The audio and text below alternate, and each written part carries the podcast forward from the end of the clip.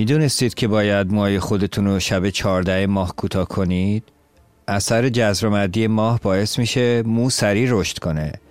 و اگر شب دیگر این کارو بکنی زحمتتون هدر میره. ببینید الان براتون توضیح میدم.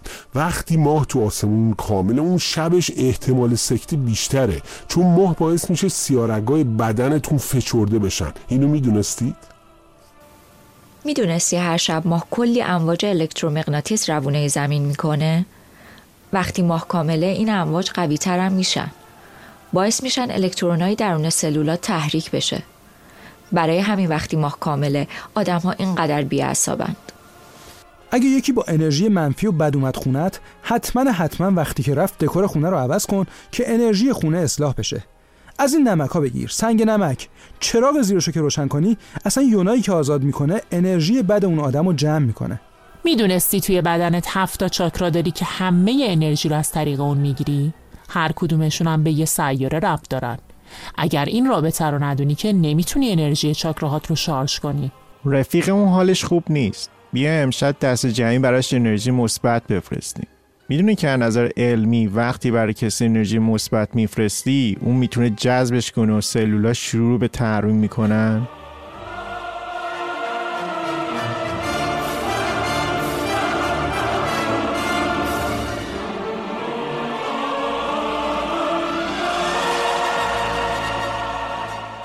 این فقط یه بخشی از یاوه های مد روزی هست که این روزها زیاد در رسانه های مختلف میشنوید.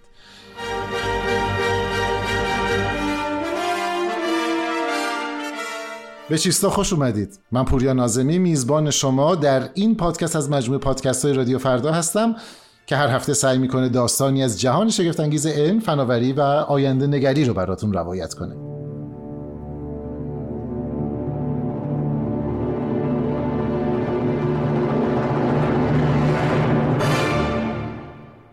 موضوعی که امروز می‌خوایم راجع بهش صحبت کنیم شاید برای خیلی از شما موضوع جالب توجهی باشه شاید بهش اعتقاد داشته باشین یا شاید در موردش سوال داشته باشین. بیاین قبل از اینکه بپردازیم به این ادعاهایی که اول داستان گفتم به عنوان نمونه و البته هیچ کدومش رو از خودم نساخته بودم. همش رو با یه جستجوی ساده توی اینترنت و بعضا از بعضی از خبرگزاریایی که باید معتبر باشن برداشته بودم.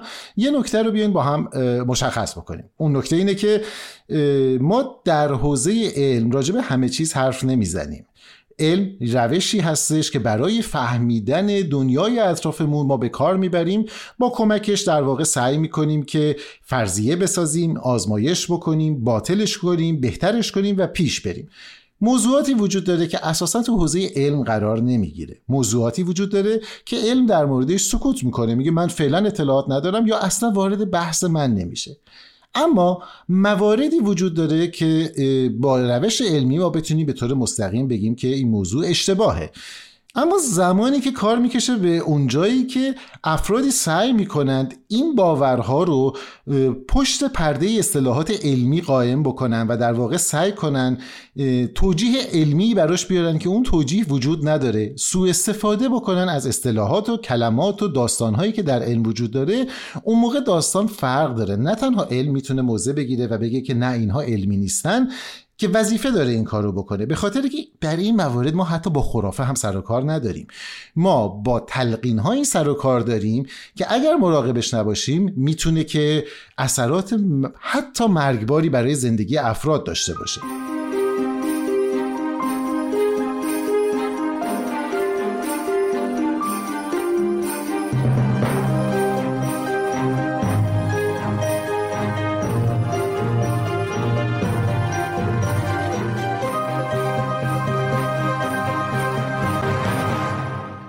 چیزی مثل این که مثلا از یه روش قدیمی استفاده کنید که خونتون دکورش یه جوری باشه که حالا قدیما می‌گفتن انرژی مثبتی داره.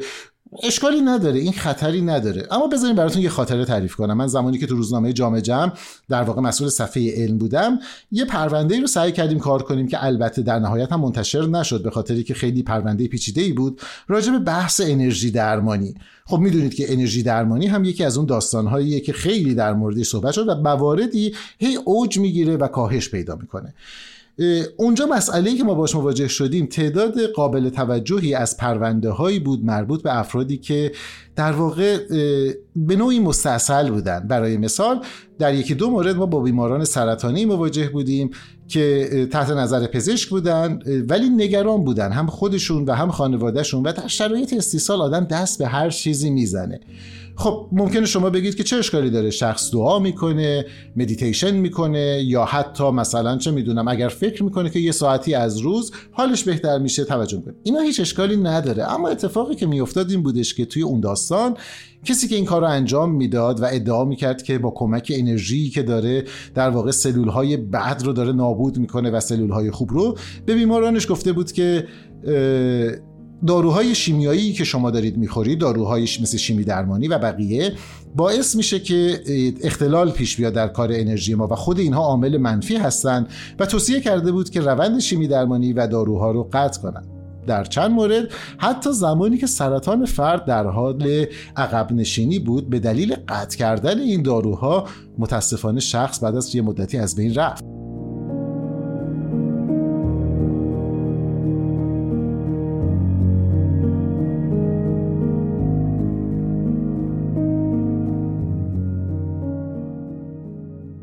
خب اینجا دیگه چیزی نیستش که فقط یک خرافه بی خطر یا یک باور بی خطر باشه. شما یه قهوه ای می‌خورید برای مثلا سرگرمی یه فال باهاش می‌گیرید یا برگه تاروت پخش می‌کنید. اگر زندگیتون رو به اون نسبت ندید خب می‌تونه حتی فان باشه می‌تونه کار جالبی باشه سرگرمی جالبی باشه. یا اینکه میرید توی روزنامه ها جدول طالبینی اون هفته رو می‌خونید. ضرری براتون نداره. اما اگر یه موقعی تصمیم بگیرید که بر مبنای اون مواردی که با زندگی روزمرتون سر و کار داره رو تحت تاثیر قرار بدین اون موقع قضیه جدیتر میشه. من سعی می‌کنم تو پادکست چیستا هر از چنگاهی اگر زمانی یکی از این داستانها اوج گرفت حتما راجبش صحبت کنم. اما امروز می‌خوام در مورد سوء استفاده از واژه ها براتون بگم. سوء استفاده از کلماتی مثل انرژی جریان الکترومغناطیس اثر گرانشی سیارات و بقیه این ماجراها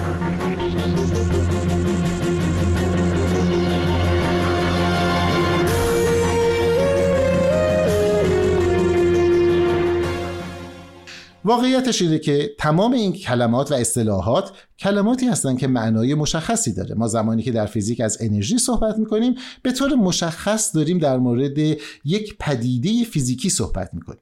اگر گفته میشه برای مثال در کوانتوم ما عدم قطعیت داریم این به این معنی نیست که این در زندگی روزمره و رفتار اجتماعی ما خودشون نشون میده. این برمیگرده به یک مفهوم خیلی خیلی مشخص در ذرات بنیادی. اگر مثلا درباره این صحبت می‌کنیم که گرانش یک نیرویی هستش یکی از چهار نیروی اساسی هست که در عالم می‌شناسیم داریم راجع به یک رابطه ای صحبت می‌کنیم که حالا مثلا در فیزیک نیوتونی با یک فرمول مشخص یا در فیزیک نسبیتی با یک رابطه مشخص قابل توصیف هستش. و می‌دونیم که برای مثال اگر جرم جسم اولمون انقدر باشه جرم جسم دوممون فلان قدر باشه و فاصله بینشون هم مثلا انقدر کیلومتر باشه دقیقا چه نیرویی رو چگونه بر هم وارد می‌کنن. کسانی که در واقع این خرافات جدید رو و این یاوه های مدروز رو سعی می‌کنن توسعه بدن و سعی می‌کنن اون رو به بازه فراتر از خرافه بیارن و ظاهر علمی تنش کنن به عبارتی اون رو تبدیل به یک شبه علم بکنن که گاهگداری ممکنه ما رو فریب بده با علم واقعی. از این واژه ها بهره برداری می‌کنن اونها رو به نفع خودشون در واقع مصادره می‌کنن و بعد از اینکه این کار رو کردن اون باورها رو روش میشونن. برای مثال تو همون داستانهایی که اول براتون تعریف کردم. گفته میشه که اگر ماه کامل باشه به دلیل اینکه گرانشش اثر می‌ذاره روی زمین مثلا ما اینو تو جزرومت ببینیم باعث میشه که جریان خون مثلا در قلب شدید بشه و سیاه رگ ما بگیره و سکته کنیم. بنابراین متاسفانه بعضیا حتی تو دیدم توصیه می‌کنن که اون شب مثلا دو تا آسپرین بخورین که جریان خونتون رقیق باشه یا در موارد دیگه داروهای دیگر رو توصیه می‌کنن. خب واقعیتش اینه که ما می‌دونیم اثر گرانشی ما چگونه روی زمین داره اثر می‌زنه و اساسا تاثیرش در سیستم جریان خونی ما در سیستم بدن ما اصلا قابل ملاحظه و قابل محاسبه نیستش. گاهگداری گفته میشه که ما جریان های الکترومغناطیسی عجیبی از خودش ساطع می‌کنه. نه این کاملا ما این رو می‌دونیم که ماه یک جسم یک سنگ که حتی جو نداره نور خورشید که بهش می‌رسه نور خورشید رو باستاب میده و اون چیزی که از ماه داره به ما می‌رسه در واقع باستاب نوریه که از خورشید به ما می‌رسه.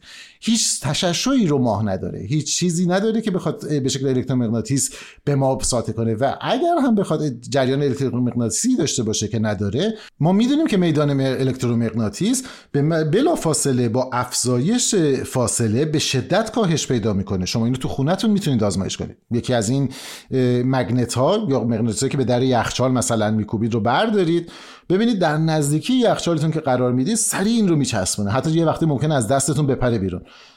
چند سانتی متر دورتر بشین. اساسا نیرو رو دیگه احساس نمی کنید بنابراین تمام اینها در دنیای فیزیک معنادار هستند اگر کسی بخواد ادعا بکنه که چیزی علمیه نیازمند اینی که از روش علمی استفاده بکنه. صرفا اینکه بگیم یه چیزی انرژیه یه چیزی کوانتوم چهار تا اصطلاح علمی بندازیم توش به این معنی نیست که اون مسئله علمی شده و علمی باقی میمونه. نه اون موقع باید تازه بریم جواب بدیم. اگر میگید که برای مثال ما چیزی در بدنمون به نام چاکرا داریم که این چاکرا انرژی جمع می‌کنه اول از همه همینجا صبر کنید. منظورتون از انرژی چیه؟ آیا داریم راجع به یه نوع انرژی حرکتی صحبت می‌کنیم؟ راجع به چه انرژی داریم صحبت می‌کنیم؟ تعریفتون از انرژی چیه؟ چون قطعا چیزی که در فیزیک ما به نام انرژی میگیم اون چیزی نیستش که شما دارید میگید. و اصلا ماهیتی ند... ماهیتش یه چیز دیگه از تعریف شده است و مشخصه. اگر میگید که انرژی مثبت یا منفی این مثبت و منفی یعنی چی؟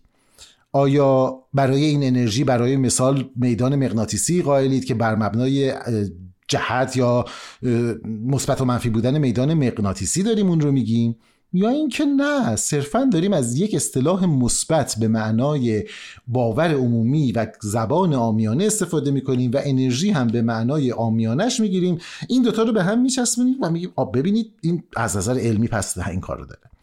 وقتی میگید که سیاره ای بر روی انرژی شما اثر می‌ذاره با فرضی که اون انرژی رو تعریف کردین اگر ادعا فکر می‌کنید علمیه اون موقع باید بتونیم توضیح بدیم که دقیقا چطوری داره این اثر رو می‌ذاره. آیا گرانشش داره اثر می‌ذاره؟ بسیار خوب. آیا سیاره مریخ با جرم مشخصش در فاصله ای که وجود داره اثری داره اثری از نظر گرانشی؟ آیا اثر گرانشیش قابل ادراک برای ما؟ به عنوان فرد من و شما رو عرض می‌کنم. آیا اگر زمانی میگیم که برای مثال فلان سیاره که مرتبط با فلان چاکراس در فلان صورت فلکی وجود داره به قول قدیمی ترها و در واقع طالبینی قدیم مثلا قمر در اغربه بنابراین باید مراقب باشیم که معامله تجاری نکنیم یا نمی‌دونم هر کار دیگه ای باید به این سوال اون وقت جواب بدیم. اگر فرض می‌کنیم علمیه که دقیقا راجع به چی داریم صحبت می‌کنیم؟ خب ماه که تو نزدیک زمینه فقط 300 نزدیک 70 هزار کیلومتر با فاصله داره. ستاره های صورت فلکی اغرب کنار همدیگه نیستن. هر کدومشون در یک فاصله متفاوت از هم قرار داره. صرفا ما از روی زمین به واسطه اینکه از روی زمین داریم نگاه می‌کنیم و نمی‌تونیم فاصله ها رو تشخیص بدیم به نظر ما میاد که کنار همدیگن هر کدومشون ممکنه که سالها و صدها سال نوری از هم فاصله داشته باشن و ما در آسمون اینها رو کنار هم می‌بینیم.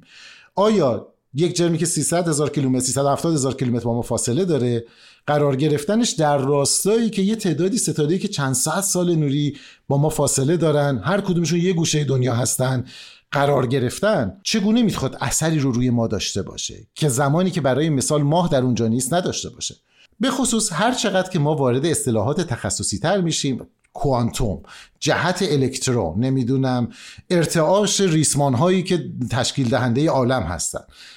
اینها هر کدومش به قدری دقیقه و به قدری دانستن و راجبش حرف زدن و محاسبش نیازمند ریاضیات پیشرفته است که قابل استفاده نیست. خب چیزی که پس داریم راجبش صحبت می‌کنیم اینه که زمانی که خرافه های نوین سعی می‌کنن لباس علم بتن کنن شما نه تنها بهشون شک کنید ازشون فرار کنید.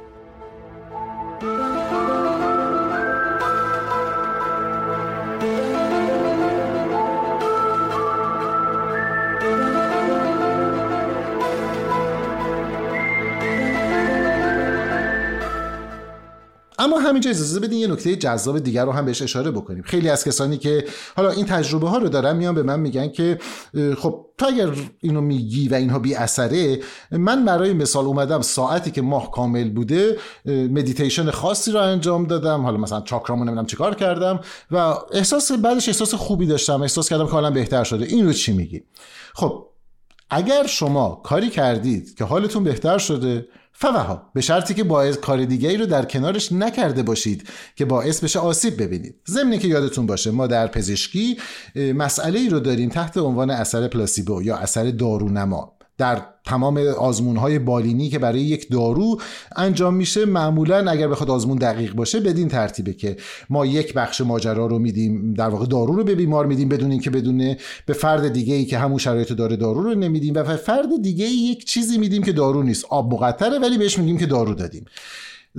تحقیقات مختلف نشون داده که گاهگداری اثر تلقیم پذیری باعث میشه که عوارض مثبت یا منفی یک دارونما خودش رو نشون بده. چه این اثری توی باورها و تلقین ها هم وجود داره و بنابراین گاهگداری ممکنه که ما به شکل فردی تجربه رو داشته باشیم که به نظرمون بیادش که داره اون سازوکار می‌کنه. گفتم تا جایی که شما این رو به علم نسبت ندید و تا جایی که باعث نشه آن روش آزموده شده ای که می‌دونیم کارآمده رو حذف کنید به عنوان یک تفریح به عنوان یک چیز کناری خیلی هم خوبه. اگر شما شخص مؤمنی هستید و برای مثال زمانی که شخصی بیمار میشه دعا می‌کنید اگر باور دارید خیلی خوبه. بعضی از تحقیقات نشون داده که شخصی که بیماره زمانی که دعا می‌کنه و اگر خودش معتقد باشه همون اثر پالیسیبو یا اثر تلقینی ممکنه در موارد خاصی کمک کنه. اما اگر اومدید و دعا کردید و اون وقت داروی رسمی رو قطع کردید اون موقع خطرناکه. از اون مهمتر.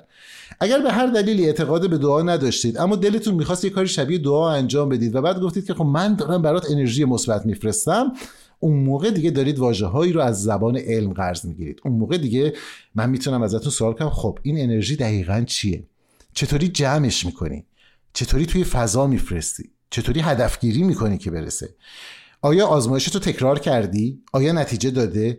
اینجا زمانیه که شما وقتی از واژگان علم و زبان علم استفاده می کنید زمانی که به تن خرافه یا هر باوری لباس علم می پوشید بدون که پشتیبان و زمینش رو داشته باشه اون موقع باید روش علمی رو هم در برابرش توجه بکنید و باید مطابق اون رو به آزمون بگذارید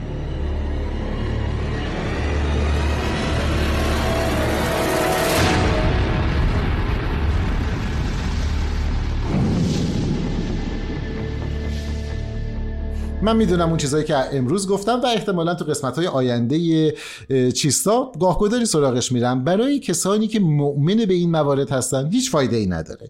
بنابراین من حتی سعی هم نمی کنم که نظرشون رو عوض کنم. اما ما در دورانی زندگی می کنیم که اصطلاحا گفته میشه نبرد علیه علم و جنگ علیه علم مسئله فوق العاده فوق العاده جدی و واقعی هستش. در این دوران باید مراقب بود با توجه به نقشی که علم در زندگی روزمره ما داره تا حد امکان جلوی سوء استفاده از این روش شناخت طبیعت رو که اولا می‌دونه چیه؟ دوما می‌دونه محدودیتاش چی هست و می‌دونه که کجاها می‌تونه وارد شه و کجاها خارج بشه و کجاها در واقع اثر داره و اثر نداره.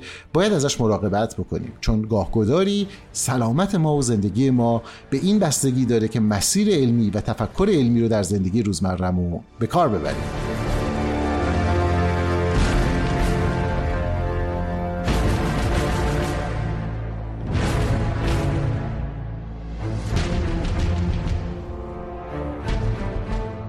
من پوریا نازنی هستم و شما شنونده چیستا از مجموعه پادکست های رادیو فردا هستید. هر دوشنبه سعی می‌کنیم موضوع و داستانی از حوزه علم و فناوری و آینده نگری رو با شما در میون بذاریم. اگر علاقه مند هستید می‌تونید ما رو مشترک بشید. به دوستانتون توصیه بکنید و اگر سوژه مورد نظرتون هست سوالی دارید از طریق روش تماس با رادیو فردا اون رو با ما در میون بذارید. منتظر نظرات شما هستیم و تا هفته بعد مراقب خودتون باشید.